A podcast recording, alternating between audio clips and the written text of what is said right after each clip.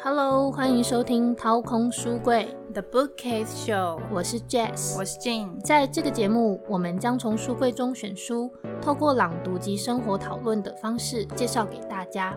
书柜上不只有书，还放了许多我们喜欢的东西，请大家带着好奇心来参观一下吧。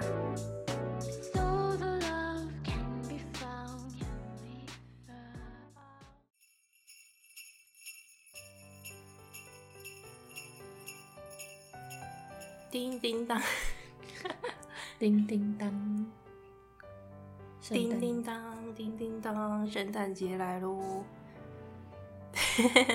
尴尬。好，各位听众大家好，欢迎来到掏空书柜，我是 Jane。我是 Jess。是不是很久没有听到这个组合了呢？因为呢，我们最近比较忙，原本期待计划是变成月更，但是殊不知呢，好像也连月更都没有，连月更都很困难。所以就变成比较弹性的时间了。对，因为我们两个也很久没有见面了，是的，都在忙各自的事情。那呢，最近圣诞节要来了，所以呢，赶在圣诞节之前，想说跟大家分享一下特特辑。那这一集是圣诞特辑，圣诞的闲聊特辑。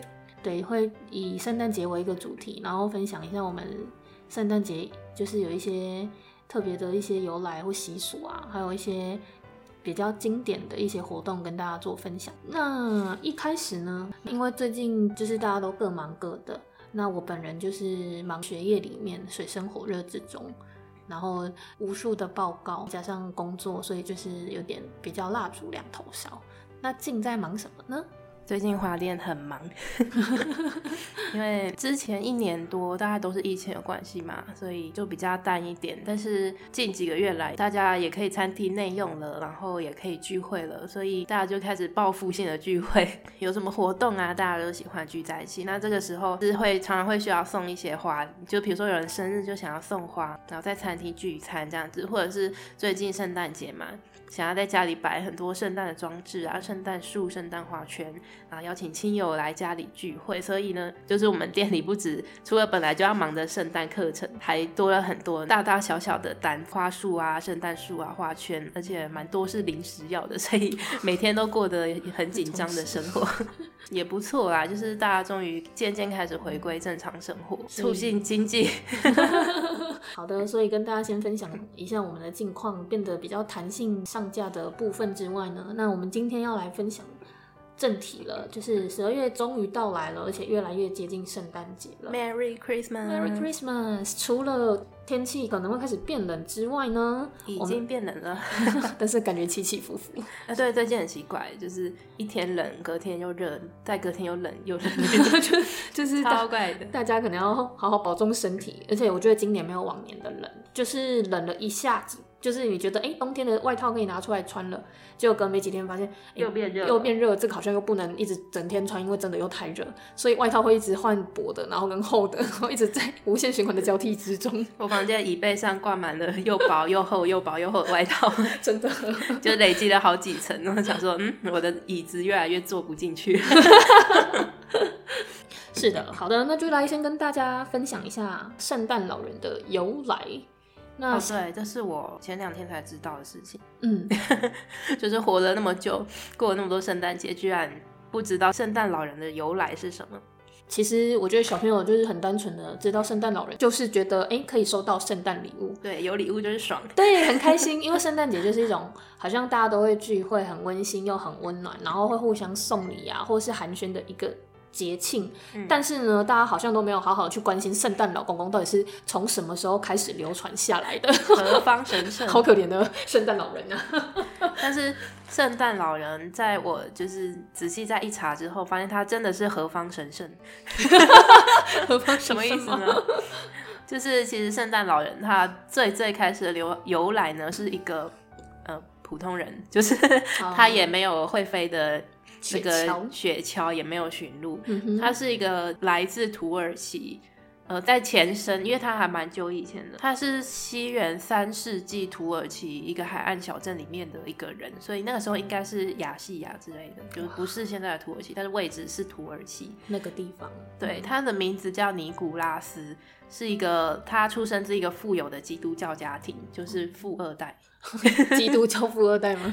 对，那他继承了一大笔来自父母的遗产，但是他这个富二代呢，他是很是个很善良的富二代。嗯，是个好的富二代。对，因为他用那笔遗产来帮助他城里城他住的城镇里面的贫困家庭，嗯，他就爬到那个家的顶屋顶，屋屋檐上方的那个烟囱嘛，对，就就如大家所知，就是从屋檐上方从烟囱丢金币下去，那个金币正巧掉进了火炉旁的袜子里，对对对对，这就是圣诞袜的由由。来。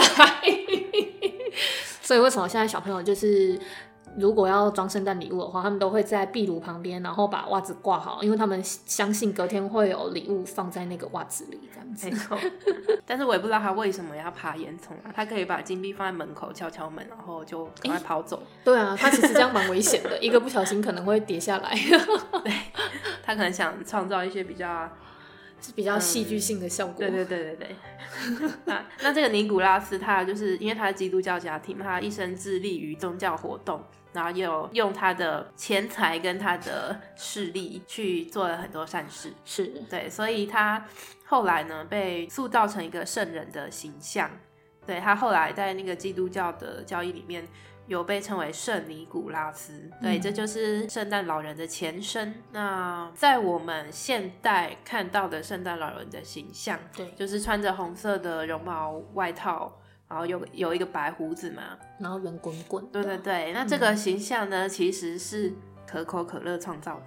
对，就是他们的 广告真的太厉害了，行销的一个模式啦。对，因为可可口可乐的它的代表颜色就是红跟白嘛，对，所以他把圣诞老人呢以他们的标志颜色去创造出这个形象。嗯哼，但那因为圣那个不是圣 可口可乐实在是太会行销了，大家也知道它已经蔓延到全世界。对，圣诞老人这个形象就也随着这个行销蔓延到全世界，嗯所以嗯全世界的人都认为呢，圣诞老人就是一个穿着红色衣服、白胡子的胖胖老的人。形象，对，这是我后来知道还蛮惊讶的部分，因为我从来不知道圣诞老人是可口可乐创造出来的。对，就是他的形象啦，整个完全让大家觉得，哎、原来圣诞老人这样圆滚滚、很温馨，然后好像很可爱的形象，其实是也是商业化的 一种行销手法吧。没错，对，那当然真的有尼古拉斯这个人，只是他是一个圣人，然后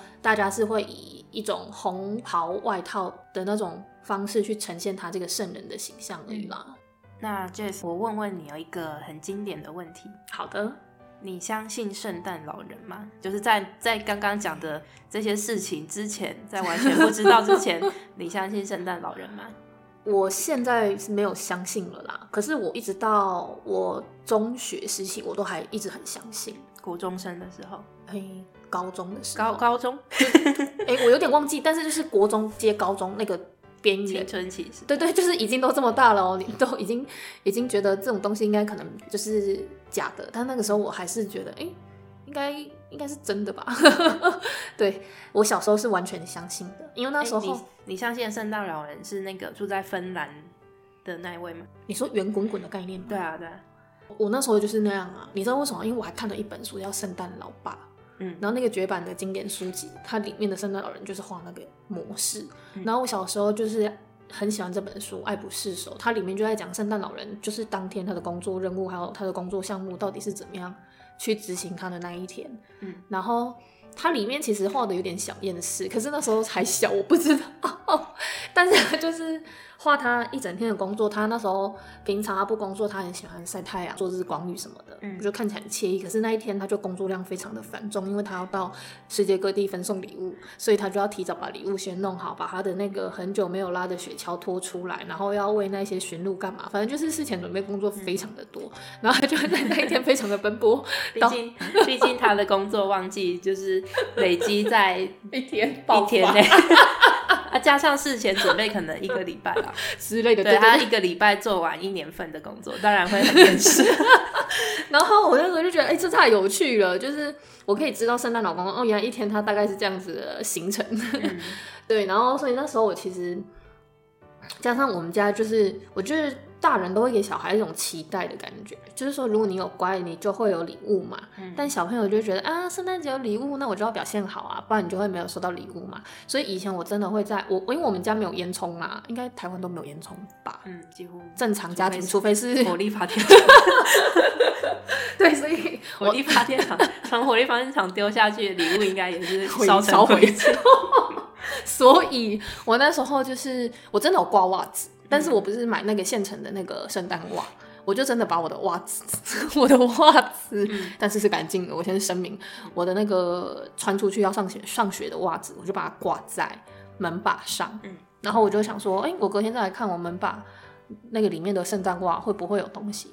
然后我每一次起来啊，就是我只要圣诞节隔隔天起来，真的都会有东西。虽然东西不是很厉害，可是就是会就是有糖果啊，或者是小礼物啊，其实都小小，就是有点给小朋友开心的那种小东西。嗯可是因为那时候一直没有被戳破嘛，然后我就会去问大人，就说：“哎、这个这这是圣诞老公公给的吗？怎么样怎么样的那当然就哦，对啊，对啊，对啊，？”对，然后大人永远就会跟你说：“哎、当然啦、就是表现很好啊，还是什么，就是啊，圣诞老公公昨天看你有认真睡觉什么，反正就是会找一些理由，然后就跟你说这个就是圣诞老公公要给你。所以那时候我就是深信不疑，因为一直没有被戳破这件事实。但是那时候我就一直觉得怪怪，因为我想说奇怪，那个圣诞袜里面的糖果为什么是我们家糖果罐里面一模一样的东西？然后我那时候就想说，诶，圣诞老人也是买这个类别的吗？我没有多想，因为很小，我只想说，诶，怎么刚好那个牌子还不错吧我。不知道，我就想说，哎、这个好像是我平常我们家就会吃的，怎么圣诞老人刚好也送那个？只是那时候就觉得有点疑惑啦，也没有想太多，因为真的还很小。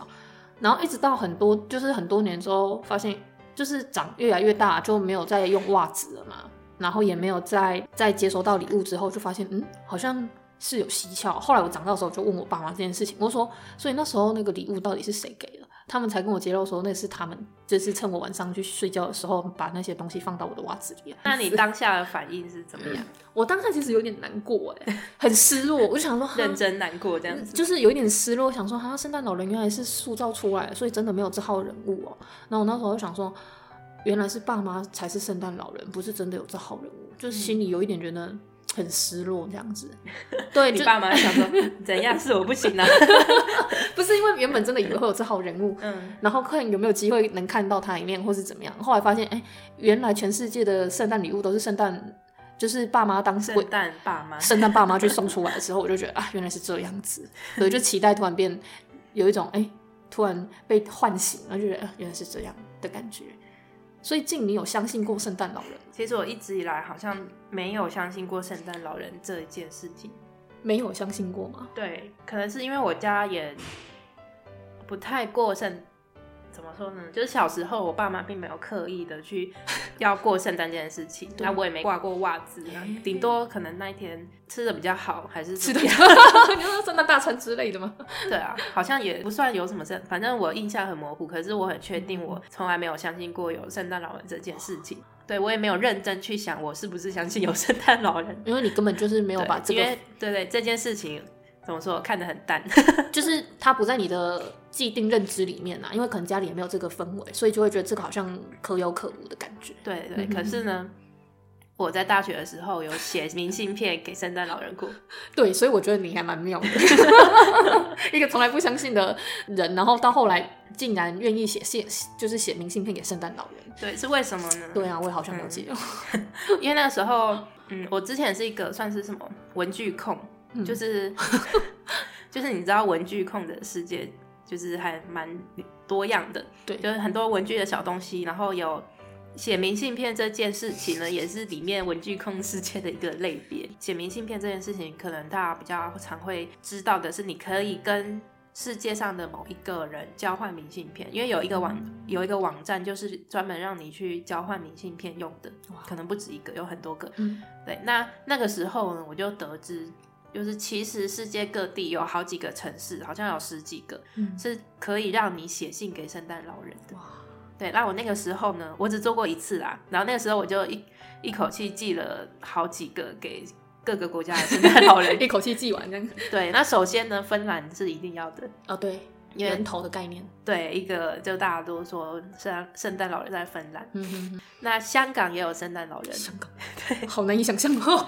我就觉得蛮酷的，所以香港我也记得。那英国有，所以我喜欢英国，所以我有寄去英国。嗯那其他我忘记我寄给谁了，反正就是各种寄，通常都是在欧美啦。对啊，欧美国家就各种寄。那他会回信给你，哎，不对，那这样我疑惑、哦，就是你说你写信给各国圣诞老人，所以过各国圣诞明信片你都是用中文写吗？还是你会夹杂英文？还是你会看地区，然后就是查一下他们当地的语言，然后再写一下就是内容的部分？我当然，是写英文。所以香港那一份也是英文的部分嘛？香港哦，对啊我忘记了 因为耶。香港好像繁体中文是能我好像我忘记了耶，但就是可能是写英文，呃，我忘记了。不过香港英文蛮好的啦，啊所以应该是都能通。我应该是写了一份一份英文的，然后就是复制贴上，当然是用写的，手写复制贴上是是是是，然后寄给所有，但是内容就是都是一样的这样子。内容是差不多的。啊，我还有寄给德国的，哇，对。然后他就有回信，所以各国后来都有回信嘛，就是你回收的那个比率有很高吗？几乎都有。哦那也不错对，。可是你要去，其实你很容易查到，就是你可以你可以去查，就是寄明信片给圣诞老人，就有人整理很多资料，就是哪一个国家哪一个国家地址是哪里，啊，它的截止日期是几月几号，啊，你要在截止日期日截止日期寄前赶快寄出去，对，你就有可能收到回信哇。对，啊，那个时候我几乎都有收到回信。那他的回信呢，当然不是手写的，就是印刷品。对，但是他还蛮贴心的，就是他会回那个国家的语言，但是再给你一份英文版。嗯，就是世界通用的语言。对，像是德国，他就回他回我的信就是德语，可是还有一张是英文，就是你大概可以看一下那个内容，就你不会读不懂。两张的意思吗？对，里面有两张纸。哇对，所以它是明信片还是纸啊？它的形式是信封还是？它是信纸，印刷品的信纸。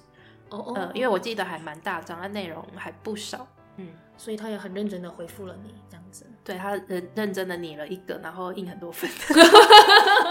毕竟你也不能奢望他是手写的。对，就是虽然我不相信有圣诞老人这件事情，可是我对于这个活动我觉得蛮有意思的，所以我就我就真的去参与了那个活动，然后真的有收到回信。可是我记得哦，我通常写信给圣诞老人，不是会希望得到什么礼物嘛，或者是希望就是自己可以获得什么。哦，对，许愿的那种感觉。对，但是我那个时候写的内容好像我没有许许愿说自己可以怎么样，嗯，我好像是写说希望他们可以有一个快乐又幸福的日子之类的。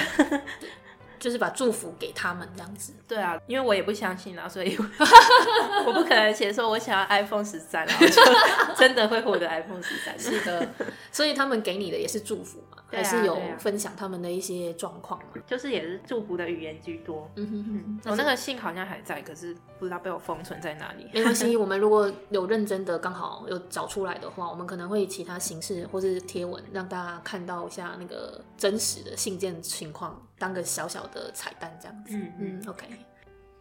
Jess，你刚刚在查什么？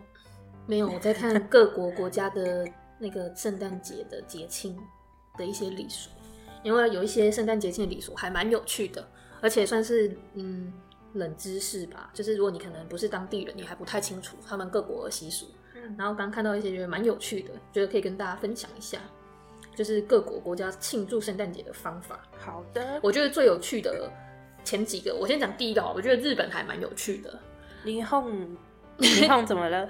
对，日本他们也是，我觉得其实圣诞节都是行销出来的啦。嗯，就是商人真的很厉害，用这种很盛大的节日，然后大学一点。对大对大大的盛，就是弄得很盛大，然后好像觉得哎、诶可以可以这样做，可以这样吃哦，可以这样买哦。嗯，对，那日本的话，他们就是也是一个非常成功的广告，就是圣诞节一定要去吃肯德基的炸鸡。那你对，所以呢，呃，日本对圣诞节的看法比较像是情人节啦，所以他们就是在在那一天热门的庆祝方式，就是他们情侣们就会到肯德基那边去吃炸鸡，去庆祝。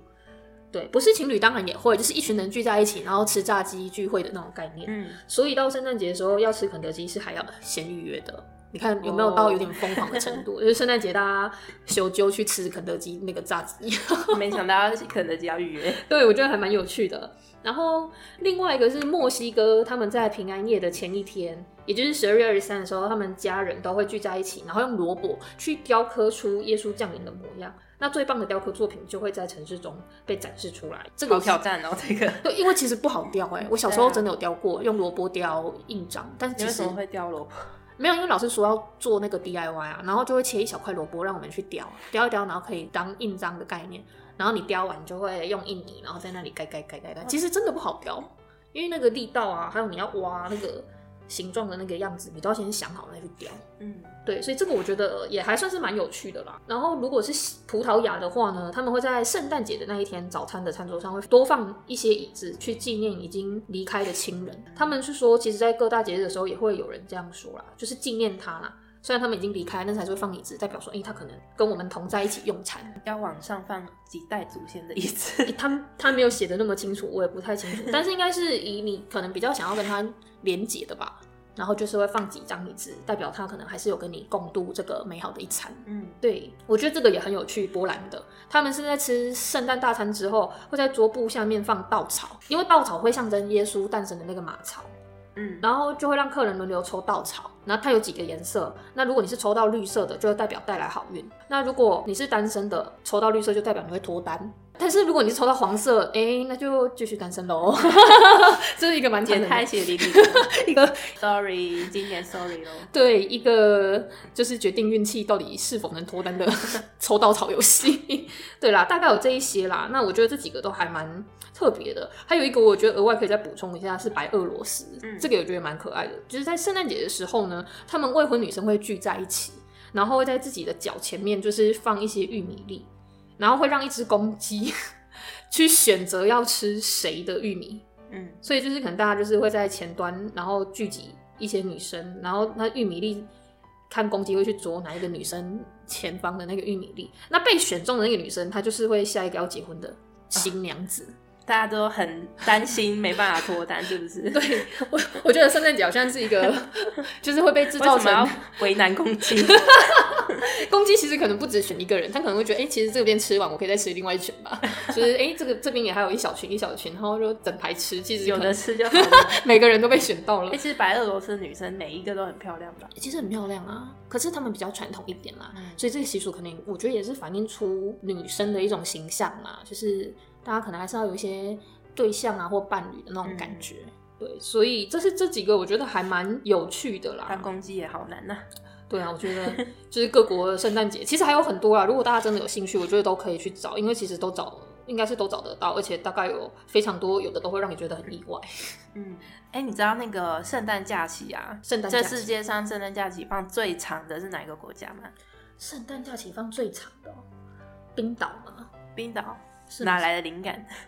就觉得冰天雪地呀、啊，就是要窝在家里久一点嘛。对啊，然后他们不是都会去什么泡桑拿之类的嘛，嗯嗯感觉就是可以好好的去让自己放松一下，所以可以放久一点，是吗？是吗？不是，这世界上放那个圣诞假期最长的就在台湾附近，在台湾附近，嗯，日本吗？日本有放吗？应该没有就是菲律宾。哇，菲律放多久啊？呃，菲律宾它是天主教的国家，嗯，那他们基本上是从十二月十六号开始放到隔年一月，呃，将近 二十三天。我刚刚听到那个日期有点惊讶，哎对蛮久的，从十二月中旬就开始放到一月初这样子。放了将近二二十三天，是将近一个月，对啊，好爽。也太久了吧？就是三个多礼拜哎。嗯，那这样子的话，那在圣诞假期的时候，大家都要、都会做什么事情呢？我觉得大家一定是吃大餐，然后再不然就是逛街。嗯，那有的人可能会觉得啊，大家都聚在一起，不然一群人看电影，就是感觉很温馨。那所以讲到看电影啊，我觉得这个很重要，就是大家应该都会有圣诞影片的口袋名单。当然，我们也有几部啦，就是可能比较合家欢，或是大家可以趁着那个圣诞气氛来推荐一下相关的一些圣诞电影，对，那小金，如果是你啊，你圣诞节啊，如果要看电影，你会看什么？或是你有想要推荐的吗？我几个礼拜前刚看完一部，对是很多人很爱的口袋名单，但是我嗯，我会觉得好看，但我觉得有点太美好。哦，就是 太过太过梦幻式的，有点太失真了，是吗？对，嗯哼，了解。那部电影叫做《恋爱没有假期》。嗯，恋爱没有对，那它基本上是一个，我觉得它一开始的起头还不错。对就是呃，它有两个女生，那一个是来自美国的一个女生，那她是在好莱坞工作的一个女强人，她住在一个加州的非常大的豪宅里面。对，那另一个呢是住在英国小镇里面的一个女记者，记者，嗯，就是她很喜欢文学，然后她在一个报社当记者。嗯，那她的屋子就是，呃，冬就是圣诞节的时候会是其实是冰天雪地的，对但它是一个木造的小屋子，那它就是一个很温馨的装潢，木质的那种木质感对。对，小巧又温馨。对，那这两个女孩呢，纷纷在他们的爱情上面遇到了瓶颈。是，对，又是那爱情。对，加州加州女生呢，她的男友劈腿，所以就是分手了。那英国的女生呢，她呃长期呢受一个渣男的影响，我的老天爷，好渣时事哦。对，渣男是现在一个非常热门的话题。是，对，就是她喜欢报社里面一个男生，那男生也很喜欢她，他们就是名义上男生名义上说就是很喜欢他，然后他们在交往，但是同时男生可能又在别的地方暗通取款吧之类的，然后后来他们分手，可是那个男生还是一直跟他哥哥弟。死缠烂打。对，那个男生他已经要跟别的女生结婚了，而且公开在报社里面公开说我们要结婚喽。然后还死缠烂打前女友。对，死缠烂打你们英国女主角是，对，然后那个英国的女生就是因为这件事情也很郁闷，就两个郁闷的女生呢，就是在那个交换房子度假的网站上，哇，他可以把自己的小小房子，呃，不是小房子，还有大房子，就是登记在那个网站上，那就是看你们要不要交换房子来度假。交换房，哎，蛮有趣的。对，那这两个女生就在那个换房的网站上碰到了，嗯，嗯，然后他们决定，就是因为在原本的环境下实在是太阿杂了。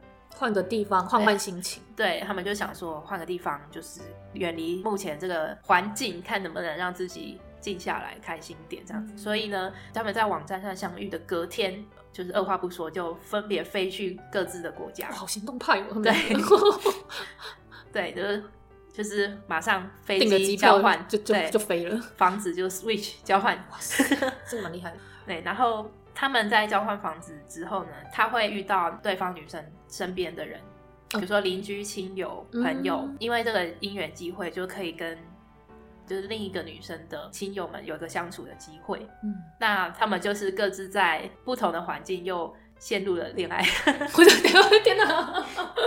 他们用各自生活圈里面遇到的人事物，然后又创造了新的恋爱机会。对哇哦，对，所以标题才是恋爱没有假期。真的是马上又有新的恋情展开。嗯，对，那因为后到后来啊，就是开始讨论什么远距离啊，或者是呃是不是愿意远距离，或者是说、呃、我跟你只是一夜情，我们不要谈感情，然后可是又情不自禁等等等等嗯这样子。呃，我个人是觉得后面的部分有点太过美好，就是换了一个环境之后，又陷入恋情，陷入幸福的那个感觉，我觉得有一点不切实际。对，我觉得，而且接的好快哦，嗯就是马上换个场地，然后换个情境，突然就很顺利。但是我比较好奇的是，所以他们最后决定要远距的这个部分的实际面，他有拍出来吗？还是是一个大好的我结觉得又是结局又是结局看起来是好的，可是是他没有解释清楚。啊？嗯因为那个美国女孩，她恋爱的对象就是英国女孩的哥哥，我的天爷，天哪！就是好的你，知道的亲友团。是然后他们就在想说，哦，可是我工作，我得在美国工作啊，我不不可能随时就是飞来找你。他们就是一直天人交战，天人交战，然后最后还是决定那个美国女孩还是决定要回美国。对，但是他在呃搭着计程车要离开那个英国女孩小屋的时候，因为是他哥哥送他，就是就是目送他走。他搭着计程车要离开的时候，又想了想，觉得他不能没有那个男生，然后又叫计程车掉头，就是又开回去掉头。对然后然后那个计程车又说：“哦，前面路太小，我没办法回转。”然后那个女生就马上下车，用跑的跑回去。好戏剧性哦！这么寒冷的天，然后对，就是直就是接跑回去。对，硬要硬要跑回去对。然后就是在那个回到那个小屋，然后跟那个哥哥相拥，然后说我们就是还是要继续恋爱下去这样子。然后就说哦，我要待到就是那个女生她就没有回美国，他就一路待到过年，因为那是圣诞假期，对，一路待到过年，然后跟那个因为英国女孩也回来了嘛，啊然后英国女孩在美国遇到的那个男生也一起飞来英国过新年，然后他们四个就聚在英国，就一起开心的过年。天哪，这是一个 double take double date 过年的概念。对，然后我就觉得他远距离的事情还没有解决，对啊，你知道吧？对啊，他只是不谈，可是远距离的事情还是没有解决啊。那你前面在那边犹豫半天是怎样？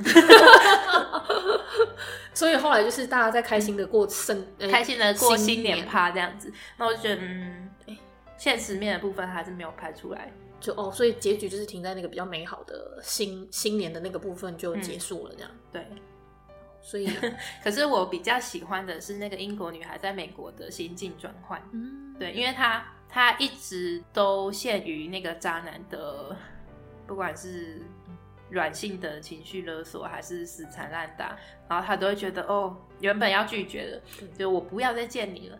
但是那个男生一来，就是写信写信给他，就说哦，我需要你啊，我不能没有你什么的。那那个女生又软化了。你也知道，当一个女生陷入一个渣男的圈套里面的时候，不管外面的人看得多清，那个女生在 在在里面永远看不清，就是这样。但是她到了美国之后，毕竟在不同环境，嗯她让自己用更开放的心态去过她的生活。比如说，她在路上遇到一个邻居老人，觉得他需要帮助，可能他平常比较害羞、比较内向，就可能不会主动帮忙。对，可是他在那边的，他在美国那里的时候，他就是很主动的去帮助邻居，很开放的去认识身边的人，邻居啊、警卫啊，他就很热心的打招呼。然后他认识了那个老人，他其实是一个很知名的编剧，对，但是他就是一个独居的孤单老人。所以他也很热心的去，常常去陪那个老人，让那个老人可以不要那么孤单，然后也很热心的去跟就是那个老人还有他身边的朋友相处。他不是刻意的，他是真的很引咎在那个投入，对新环境、新朋友、呃新的机遇上面，就是很很引咎于在那个心情里面哇，。所以他打开他的心态，整个开阔起来，认识了他从邻居啊，然后他原本那个交换房子的女孩的亲人啊，嗯各种身边的一些亲友，就全部都是他新朋友哎、对对，他那边交了很多新朋友，然后也嗯过得很开心。嗯那也因为这一个经历，他觉得他不能再被那个渣男有所影响，对，所以在中间当然一度 又有牵扯吗？对，可是最后还是勇敢的拒绝了。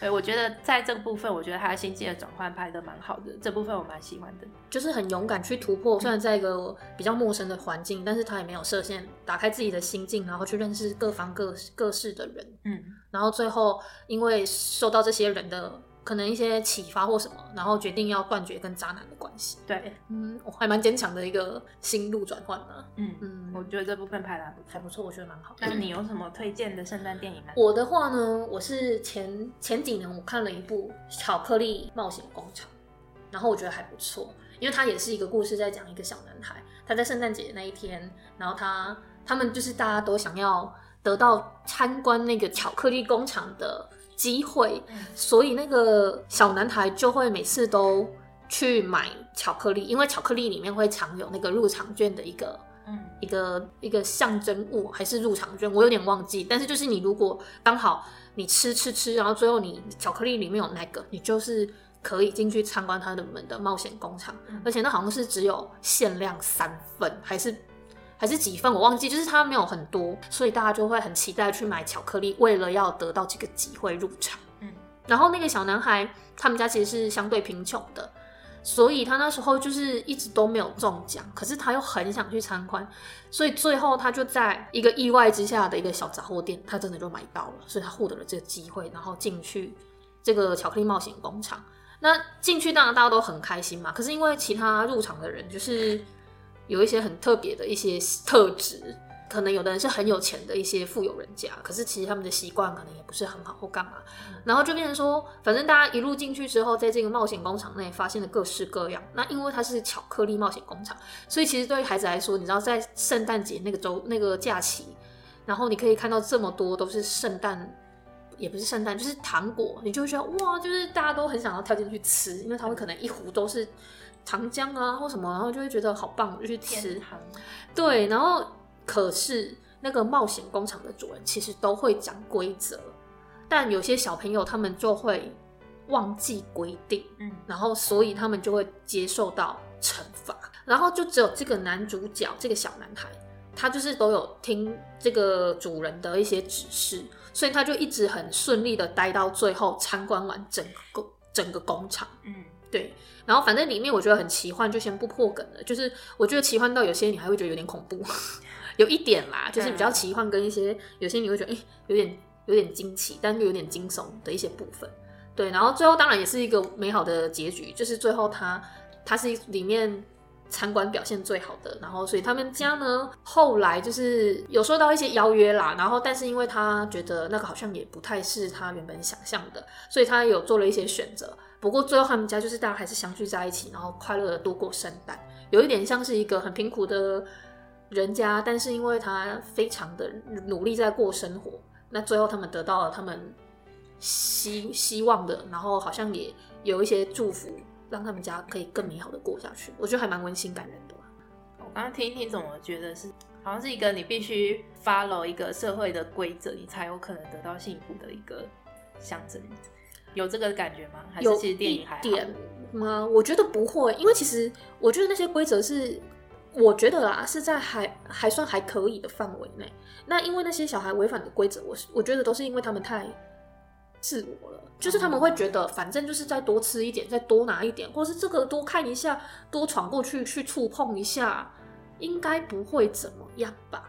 就是抱持着那种侥幸的心态，嗯所以小朋友就会觉得反正应该不会怎样吧，也还好啊。但是最后他们去违反的时候，发现哎、诶真的是有状况发生，而且你知道吗？参观的那些小孩一个一个就消失掉、哎，很恐怖，你知道吗？就是你没有按照规则来的小孩，就是被消失一个一个就是对就被消失，然后大家就会问说啊，他去哪里了？他去哪里？因为真的一个一个越来越少，然后最后只剩男主角那个小男孩嘛，他就会开玩笑用一种口吻说他们在哪里在哪里啊？可是你你会发现那个过程，他被消失的那个过程是有点恐怖，因为他在眼前，你会看到他被什么东西直接吸走或干嘛，他就消失掉，所以其实是 有点惊奇的。但是你要知道，因为他被消失，不是因为他真的不听话，而是因为他可能太过自我，嗯所以他没有在别人的界限里面，他跨越了那个界限，他太自我了，所以他他就只好被处理掉了。我我比较看到的是这个啦，哦对啊，所以也是一种让呃让那些小朋友可能可以从另外一个观点去看，说，哎、其实有时候如果你可能被父母保护的太好，父母顺从。小朋友的一些声音，然后最后导致你没有去尊重别人的时候，其实你可能还是会有一些不太好的遭遇啦。你可能也还是要调整一下自己的状态。妈宝的部分，对对之类的，因为那些人其实很多都是妈宝的部分都很有钱，然后小孩都被保护的很好。了解。对，我们今天这集很符合时事。是的，我趁这个机会来分享一下，我一直觉得很迷的一个植物，就是很神秘的一个植物，是叫胡寄生。胡寄生。对我以前都会念谢寄生，因为我对觉得那个字很像谢。我以前也会觉得那个字是谢。对，那他其实是念胡寄生。那呃，在欧美我们会听到的一个传言，或者是其实欧美人真的会照做的，就是如果你跟另一个人一起相遇在胡寄生下面，因为它通常会挂当装饰品挂在屋子的上方。对，如果你在下面相聚的话，你们两个就要接吻。我觉得还蛮困扰的，应该让人蛮困扰的。挂在下面，然后就要接吻了。对，如果你们两个刚好在那个胡继成下面相遇的话，就是你们得接吻，不管性别，不管情况，就是得嘛。应该是。哎，这个有点厉害耶，强人所难。对，这个这有点惊险。对，那胡寄生它是一个会寄生在别的植物上面的一个植物，所以它才叫胡寄生嘛。就是对。寄也是寄生在其他植物的一种植物对对，那好像最早的文字记载是十七世纪的英国，嗯。那因因为它象征着浪漫、活力和生育力、是的，生育能力，是不知道为什么，所以都是大家相信，就是胡寄生是一个有一个非常浪漫的一个东西。嗯对，那我又去查了胡寄生它的由来究竟又是怎么回事呢？其实不算由来啦，我查到是，我查到的是一个北欧的神话。哦，那我觉得这个神话呃，我先讲一遍好了，大家看，大家听一下这个神话给你们什么感觉？嗯，好，好，那这个北欧神话，呃，大家应该知道那个神话里面都有很多神明，对，有的没的，那每个神明都掌管了某某种东西嘛。对。那有一个神明叫做巴德尔，巴德嗯，他掌管着爱、婚姻和生育力，就是刚刚那个那个古祭生象征象征的生育力。巴德尔的妈妈呢，神后叫奥利加，不是奥利加，佛利加。嗯，她非常的爱他的儿子巴德尔，所以他常常向这世间的万物去叮咛说：“ 你们啊，不能伤害巴德尔。”可能可能他对着一个小狗说：“小狗啊，你不能伤害巴德尔。”就是 然后又对着一把刀子，刀子啊，你不能伤害巴德尔。像世间万物啦，对，就很忙碌。对对他就是世间万物所有的东西都跟他千叮咛万叮咛说，你不能伤害我的儿子巴德尔。但是他漏了一个东西，胡寄生。他独独忘了这个植物，对，可能存在感不高。他 不知道 怎么了，对，那有一个很爱胡闹的神明叫洛基。Logi，Logi，他知道了这一点，他他知道那个佛利加他忘掉了胡寄生，所以呢，因为因为 Logi 他一直很嫉妒巴德尔受很受欢迎，所以呢，他就用胡寄生去制作，就是制成了一把剑，射箭，他就用那个箭去射向巴德尔，那刚好呢刺穿了巴德尔的心脏，巴德尔就 GG 了，哎呀，巴德尔就这样被巴德尔就心脏暴击直接击中了，心脏暴击死亡。是的，对，那弗利加当然非常的伤心，那他流下的泪滴呢，都化为胡寄生之牙上的纯白色果浆。那众神呢，见到这个画面都于心不忍，于是呢，同心协力让巴德尔复活。哦，所以大神的力量还真是强大。说要让他红就可以再火一次了，对，嗯哼，那那个弗利加就非常的开心，所以决定呃用和平与爱这个象征去去赋予了谢寄生这个不是谢寄生啊，胡寄生这个植物。对，那他希望呢，就是能以胡寄生将那个和平与爱的概念传达给世人。所以呢，他就立下了，就是凡走过胡寄生下面的人要彼此拥抱，但不知道为什么后来变成接吻这样子。哇，就是好像更进一步、更亲密，原本只是互相拥抱，最后变互相接吻，对欧可能欧美人比较 open mind，就觉得拥抱不够。要再更热烈一点，对，那我看完这个故事，我觉得好扯哦，就就这就是一个妈宝的故事，等一下，这也是妈宝故事吗？就是妈宝啊。他是没有讲那个巴德尔他他为人怎么样啊，可是我觉得就是被一个妈宝这么保护着的一个小孩，如果他天性真的非常的善良就算了，可是如果不善良怎么办？宠出了一个奇怪的人，哦，就是妈妈好像负很多责任，然后他也不用去管太多，好像也没有一个自自己自理的能力。对啊，对啊，而且那福利家真的太累了吧？太累了啊，世界万物何其多啊！那就对啊，他全部都讲了，只只漏了独独漏了胡胡寄寄生生，这样有点厉害耶。就花了多少时间去讲这件事情啊？好了，是嗯，我觉得对，这就是胡关于胡计生的一个神话，我觉得蛮妙的。所以它的这个象征啊，可能美好的这种象征，后来用在圣诞花圈花环上，就也因此这样蔓延开来吧。嗯，嗯，了解。好的，那我们今天的分享圣诞特辑就到以上啦。如果大家有其他圣诞节想要分享的一些小小的一些冷知识，或是你新的小故事呢，也可以跟我们做一些互动或是留言喽。嗯，我们今天比较随性嘛，而且因为我那个鼻子过敏又爆发，所以 可能会一直擤鼻涕，或者是声音有一点鼻音，嗯就是请大家不要介意。没关系，小丁刚还是跟我们分享非常多很有趣的一些圣诞节的一些来由啊，或是小片段。我觉得听众应该还是会给满满的一种鼓励跟支持。好，那下一我们应该会走关于旅行的事情。是的，对，那不知道什么时候会出来，就敬请期待啦。敬请期待啦！如果喜欢我们的节目，欢迎订阅，并在 Apple Podcast 留下五颗星和评论。如果对于节目内容有任何的心得分享，也可以在 FB、IG 留言及私讯，搜寻“掏空书柜”或是到节目资讯栏点选连结就可以找到我们了。欢迎随时留言哦，掏空书柜的 Bookcase Show，我们下次见，拜拜。